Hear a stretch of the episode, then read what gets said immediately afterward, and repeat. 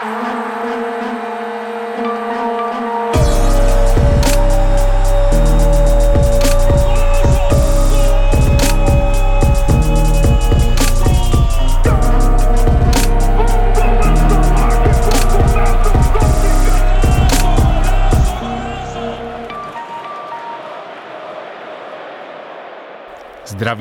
a vítám vás u nového dílu Outsidera.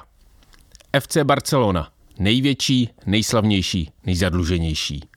Zatímco o prvních dvou veličinách lze vést nikdy nekončící debaty, o té třetí není pochyb. Katalánský fotbalový velkoklub, který vznikl v roce 1899 a honosí se všemi možnými trofejemi, které kdy mohl vyhrát, a který ve světě dnešního fotbalu zcela unikátně stoprocentně vlastněný fanoušky je nejzadluženějším sportovním klubem na světě. Hrozí mu insolvence, výprodej fotbalových hráčů a pád do nižších španělských soutěží? Nikoli. Současné vedení se rozhodlo klub zachránit zcela opačným způsobem. V létě jen za nové hráče, včetně hvězdného Roberta Levandovského, Rafíni či Žila Kundého, utratili 140 milionů eur, tedy zhruba 3,5 miliardy korun. I když zcela reálně hrozilo, že španělský fotbalový svaz ani jednoho nezaregistruje a tak nebude moci za tým nastoupit. Jak je to u klubu s dluhem ve výši 1,3 miliardy eur, téměř 29 miliard korun možné? Klub vsadil všechno na jednu kartu. Dluh bude splácet mnohem větším dluhem. Částečným rozprodejem majetku, nevyplácením dlužných mest, tlakem na hráče, aby z klubu odešli, nebo souhlasili se snížením svých výplat. A tak kreativním účetnictvím, že i ti největší šíbři českého podnikatelského baroka z 90. let mohou jen tiše závidět. Kasínový kapitalismus, v němž klub všechno vsadil na jednu barvu, na nevyspytatelné roletě sportovního biznisu, kdy přijde buď vítězství na všech frontách nebo absolutní krach, není šíleným plánem pouze Blaugranas, jak se klubu podle modročervených barev přezdívá, ale důsledkem toho, na jaké bázi zcela běžně fungují elitní fotbalové kluby. Emblematický byl v tomto ohledu nedávný zápas ligy mistrů mezi Barcelonou a českým mistrem z Plzně.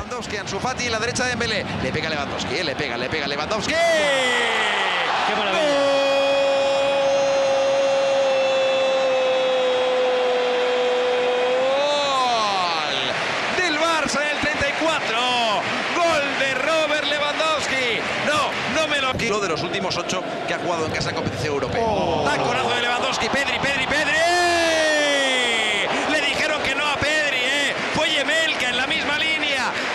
Consiguió abortar esa combinación. Ahí está el mosquito, ahí está Usman, la pone con Rosa, segundo palo. Eso es un regalo, eso es un caramelo, eso es algo así como métela tú que a mí me da la risa. Katalánci rozdrtili svého soka na hřišti 5-1, v zákulisí si ale byli rovni. Plzeň na rozdíl od pražské Slávě a Sparty nemá za zády nadnárodní kapitál, ale českého majitele – a západočeský klub, dlouholetý ligový otloukánek, nakoupil na dluh hráče odložené pražskou Spartou a vyšvihl se až do evropských soutěží. S účastí v nich si vydělával na drahý provoz, jenže po třech letech bez Evropy pokladna vyschla a klub dlužil jak hráčům, tak i jiným klubům za přestupy. Slibovaní zahraniční investoři do klubu nepřišli, za to přišel trenér Michal Bílek, úsporný pragmatický herní styl a zázračný postup do ligy mistrů. Mimochodem, díky tomu, že zadlužený klub kupoval vesele další nové hráče i z klubu, kterým už dlužil. Ale dočkal se pohádkového konce postupem do ligy mistrů a ziskem 100 milionů korun. Ty v případě Barcelony mají zcela podružnou roli, protože se finančně pohybuje v násobcích plzeňské reality. Cestu z finančního pekla ale volí naprosto stejnou. I had this perfect dream.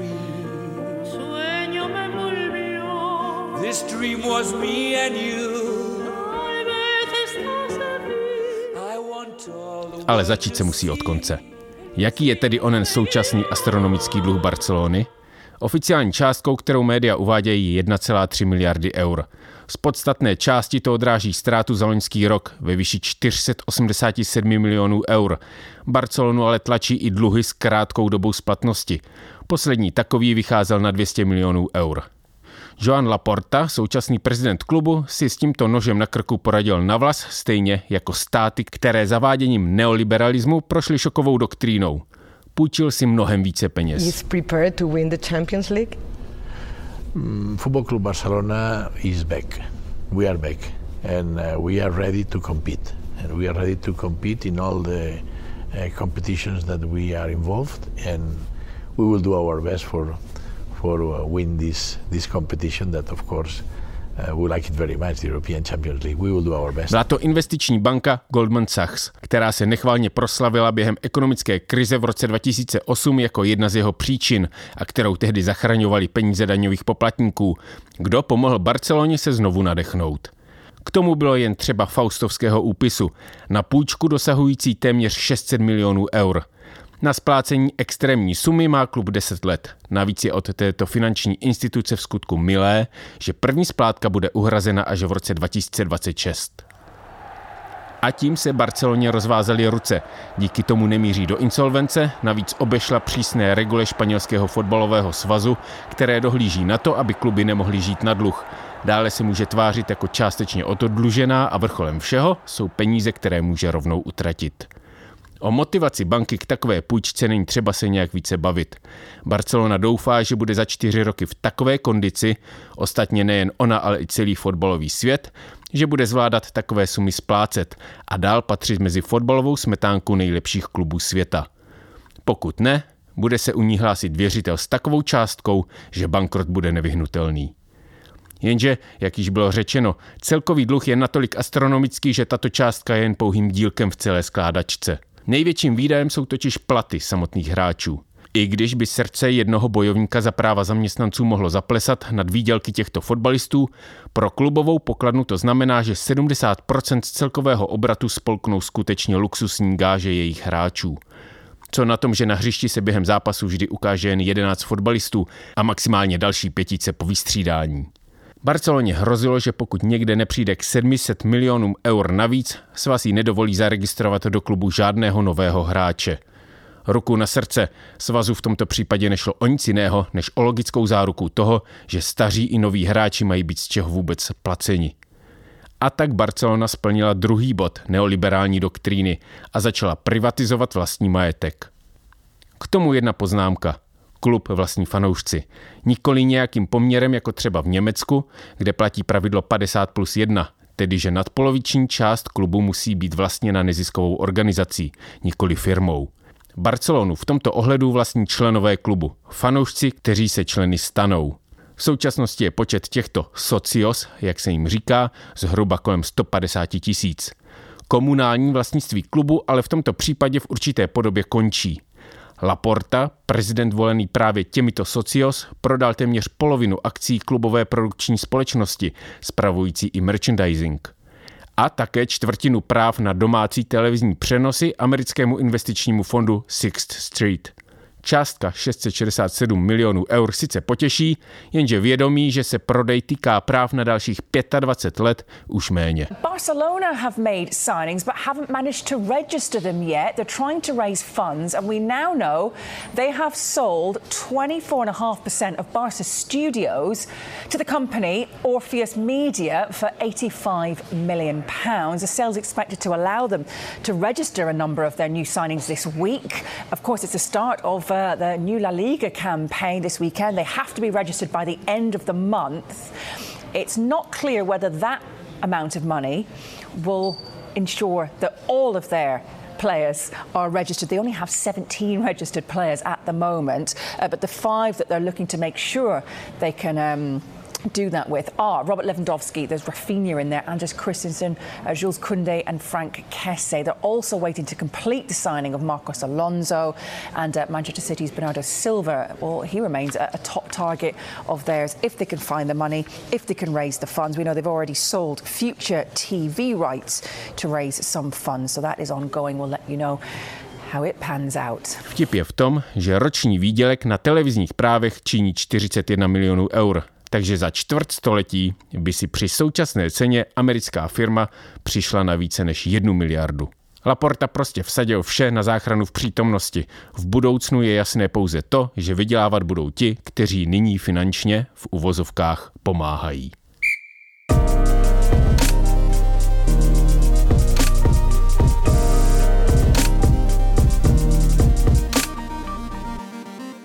Všechny podcasty Alarmu jsou volně dostupné pro kohokoliv a mohou vznikat pouze díky podpoře našich čtenářů a posluchačů. Podpořte Alarm v naší stálé kampani. Odkaz najdete na našem webu a Facebooku.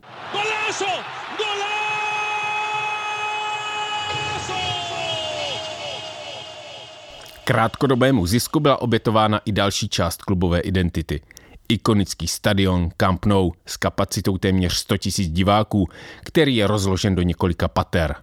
Musel poprvé v historii do svého názvu přijmout jméno sponzorské firmy Spotify.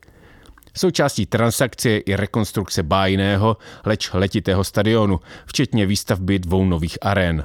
Celé to vyjde na 1,5 miliardy eur – jen připomínám, navzdory sumám, které v současné nastupující ekonomické krizi znějí jako masivní investice, stále zůstáváme jen ve sportovním dění. Mimochodem logo Spotify se bude skvět i na fotbalových dresech. Byla to přitom právě Barcelona, která se dlouhé roky pišnila světovým unikátem, když se obešla bez sponzorského loga na dresech – Navíc, když v roce 2006 tuto tradici porušila, bylo to kvůli propagaci UNICEF, dětského fondu OSN, což obnášelo i přispívání na tento druh charity. Jenže dobročinná aktivita, kterou si mimochodem částečně mohli odepsat z daní, byla nakonec jen přípravou na skutečné sponzory. A tak za pět let dětský fond vystřídala katarská společnost a od té doby už je sponzorské logo zcela nedílnou součástí dresů Blaugranas. Odkaz na identitu spojenou s klubem má právě v případě Barcelony zcela zásadní význam. Klub je spojen s katalánským odporem vůči Španělsku, což je historicky spojeno s republikánským bojem proti diktátoru Frankovi.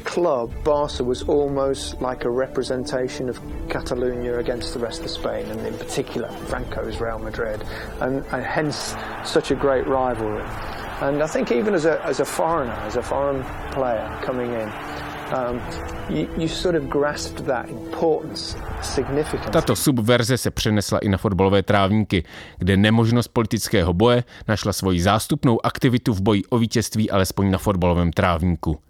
To byl ostatně i případ Basků a jejich klubu v době Frankova režimu. Není asi příliš šokující, že hlavním klubem spojovaným, i když nepřímo, s generálem Frankem byl Real Madrid, což vyvrcholilo v 50. a 60. letech jeho dominancí v evropském fotbale. Barcelona se stavila na odpor, takže jejich vzájemný zápas, takzvané El Clásico, je v mnohem více politicko-občanskou událostí než pouhým sportovním derby. V roce 1943 ho prosákla politika natolik, že tehdejší vzájemný pohárový dvojzápas se stal jednou z nejpolitizovanějších sportovních událostí vůbec. Poté, co Barcelona v prvním zápase zvítězila na madridské půdě 3-0 a měla nakročeno k finálové účasti v domácím poháru, který se jmenoval zcela příznačně Copa del Generalissimo, dělí se v odvetě a především před jejím zahájením nevýdané věci – Hráčům katalánského klubu i dalším členům realizačního týmu vyhrožovala fašistická policie a odvetný zápas se měl stát dokonalou reprezentací Frankovy moci. Domácí fanoušci byli v hledišti zcela účelně nahrazení členy fašistické falangy a výsledek zápasu mluvil za vše. Real Madrid zvítězil 11-1. I tento zápas se stal součástí fanouškovské mytologie a ducha katalánského velkoklubu. Na jehož stadionu se tkví nápis Mesque en Club katalánsky více než klub. O to jsou aktuální výprodeje bolestivější.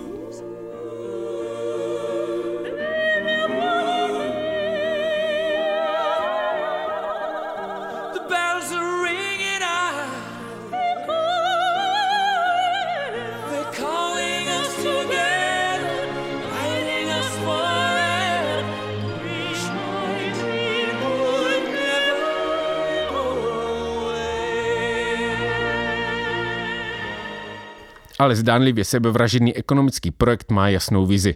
Učinit z Barcelony zase neporazitelný stroj na získávání trofejí a drcení fotbalové konkurence. Ostatně, o co by ve světě sportu mělo jít na prvním místě jiného. A tak Laporta část peněz okamžitě utratil na fotbalovém trhu, jak se prodávání hráčů jako zboží zcela bezkrupulózně nazývá. a také angažování hráčů bez angažmá. Suma sumárum tyto nákupy vyšly na 150 milionů eur. Mimochodem dvojnásobek toho, co její největší historický konkurent Real Madrid, aktuální vítěz ligy mistrů, utratil letos v létě sám. Jenže tím výdaje nekončí, ale začínají. Hráči totiž nehrají zadarmo, aby klubu pomohli, takže k tomu je nutné připočíst i jejich mzdy, které v případě některých nejsou nejskromnější. Třeba polský kanonýr Lewandowski si díky čtyřleté smlouvě přijde na průměrnou částku 22 milionů eur za sezónu. Přepočtu si může i se všemi případnými bonusy vydělat za celé angažmá u zadluženého klubu 1,3 miliard korun. Přitom právě hráčské výplaty představují jeden z hlavních důvodů současného finančního stavu, ale také se staly záminkou ke zcela nemístnému nakládání s hráči navzdory jejich platným smlouvám i výkonům na hřišti. V momentě, kdy začalo být jasné, že klub, který ještě po sezóně 2018-19 vykázal příjmy kolem 1 miliardy eur, se začal blížit technickému bankrotu, začalo vedení tlačit na hráče, aby se dobrovolně uskromnili – Ti, kteří k tomuto kroku nechtěli přistoupit na základě interních domluv, k tomu byli jmenovitě vyzváni přes média, což je dostalo do nelichotivé pozice před vlastními fanoušky, kterým vedení platové nároky hráčů označilo jako překážku případného posílení kádru. V tomto ohledu se stal největším bojovníkem za svá pracovní práva nizozemský záložník Frankie de Jong. Hráč základní sestavy odmítal jak snížení své mzdy, tak i vynucovaný přestup do jiného klubu – tedy minimálně bez toho, aby mu Barcelona nedoplatila dlužných 17 milionů eur. Z transferu nakonec sešlo, takže hráč zůstává v kádru, kde bude doufat, že se sportovně neodrazí ekonomická zlovůle vedení. Carolina de la Sala spoke to Joan Laporta, the Barca president, about what's happened this summer and in particular Frankie de Jong. Frankie de Jong is staying in Barcelona? Um, he's our player, he's a high quality player. we like it. We like him very much. We just have to. We must to clarify uh, some aspects uh, of his position, but. Uh, right now, he's player of Football Club Barcelona. He has uh, some offers, but uh, by the moment we didn't accept the, the offers because we want to talk to him in order to know exactly what he wants. Už v loňském roce největší klubové ikony a v ekonomické perspektivě také největší platová zátěž přistoupili k další redukci svých mest. A to jen kvůli jedné jediné věci, aby v klubu mohl nadále pokračovat Lionel Messi. Argentinský hráč, který je s klubem spjatý mnohem více než kterýkoliv její odchovanec nebo i legendární Johan Cruyff, který dal jako hráč a trenér klubu zcela novou fotbalovou identitu. Ale pořád to nebyl Messi. From perhaps the best player we've ever seen. He is a god of the game. The god of the game. Slipped into Messi, it's clever with Xavi, it's Messi, it's 1-0. And it's absolutely brilliant Barcelona football. A goal inside five minutes, just... Busquets, Rakitic, leaves it for Messi, Messi full steam ahead, brilliant, oh, brilliant, brilliant! Hasn't scored in six Clásicos, but he's back to haunt Real Madrid. Messi. Oh, Messi! He overpowered Edwin van der Sar. Out of very little. The little man gets a Malý kluk z argentinského Rosária, mimochodem města, kde se narodil i Ernesto Che Guevara, měl obrovský talent, ale i problém s malým růstem. Ten mu pomohla vyřešit právě Barcelona, když zafinancovala růstovou hormonální terapii a nutno říci, že v tomto případě se jí to mnohonásobně vrátilo. Fenomenální hráč se stal jejím nejlepším střelcem, udivoval technickými finesami a zcela poprávu je řazen mezi nejlepší fotbalisty historie. The best player in the world for you now? For me, over, over the five, uh, over, I will go with Leo. I will go with Leo, although I respect Ronaldo a lot. I respect the amount of work he put, input into mm. the game, the amount of dedication he has. Mm. But Leo is just a freak. Who's the best player in the world? Lionel Messi. Who's the best player of all time? Lionel Messi. When I left Barcelona and I went to Bayern Munich and now in Manchester City, never, never asked Lionel Messi to come to join Bayern Munich or here when I was manager. I never went to the clubs, both clubs, and said I want this player. Never. So because I am, I know how important is this guy for for for FC Barcelona. Myself never spoke or never spoke with the clubs, Bayern Munich inside to say, I never make the first step to say I want this player. Never. A byl natolik skvostný, že se podepsal spolu s finančně negramotným vedením klubu na současné krizi.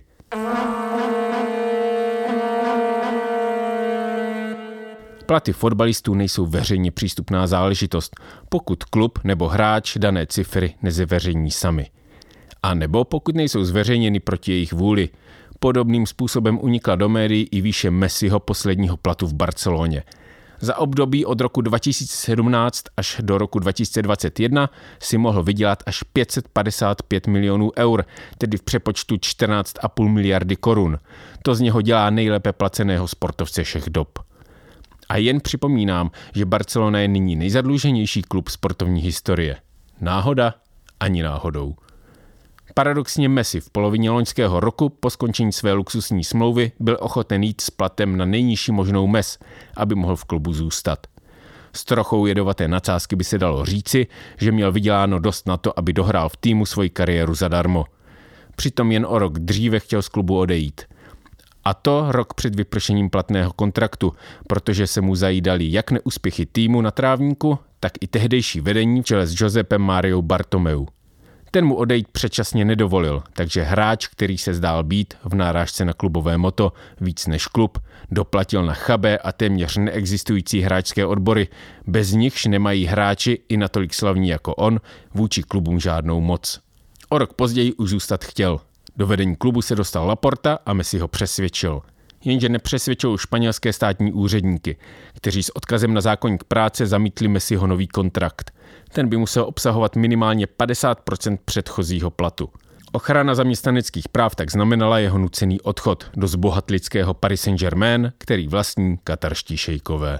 Právě postava zmíněného bývalého klubového prezidenta Bartomeu je dnes pranířována jako hlavní příčina současné krize, bylo to jeho vedení, které od roku 2014 přivádělo jednoho hráče za druhým za horentní sumy, včetně jejich gáže. Mimochodem současné vedení již zvládlo prodat 32 z 630 těchto Bartomeum zakoupených posil. A bylo to jeho vedení, které omezilo investice do mládežnické akademie La Masia, která přitom vychovala osu ještě nedávno veleúspěšné Barcelony, včetně Messiho.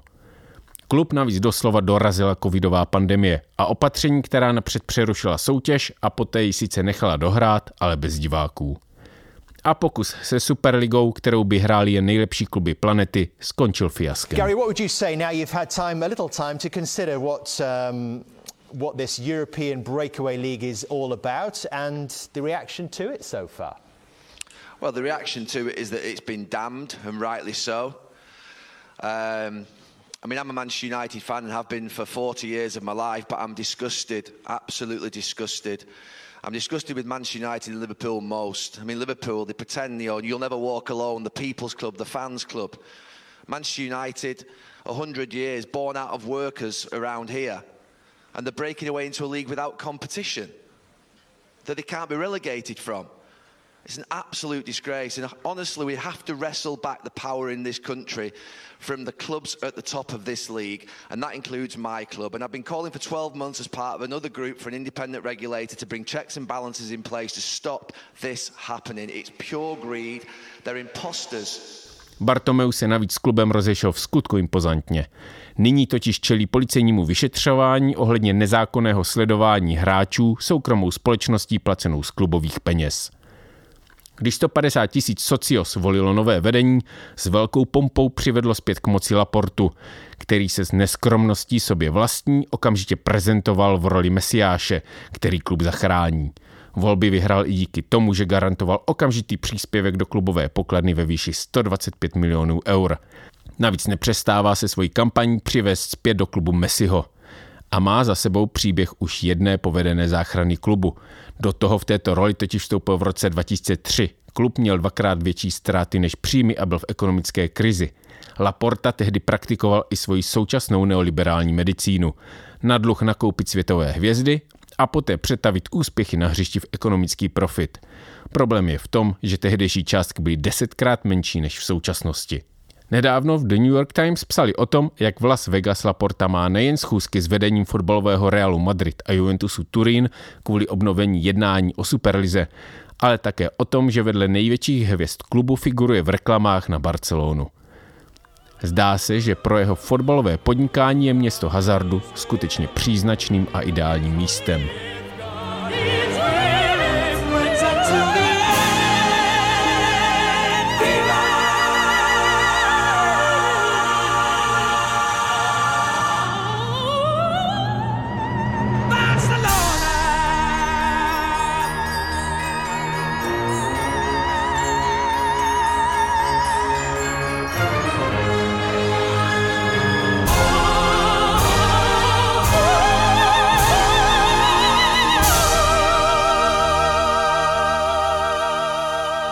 Na závěr se sluší dodat ke všemu řečenému dvě zprávy.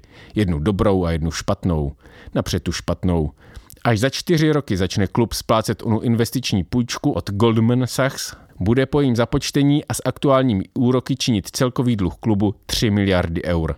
Dobrou zprávou je, že sportovní kluby sice mohou zbankrotovat, ale není to jejich definitivní konec jen se propadnou až na to největší dno, tedy i o několik soutěží níže, ale časem mohou jít očištěny a znovu zrozeny nahoru. Na rozdíl od firm, které skončí v nenávratnu dějin kapitalistického podnikání. A to je ode mě vše. Takže sportu zdar a alarmu zvláště.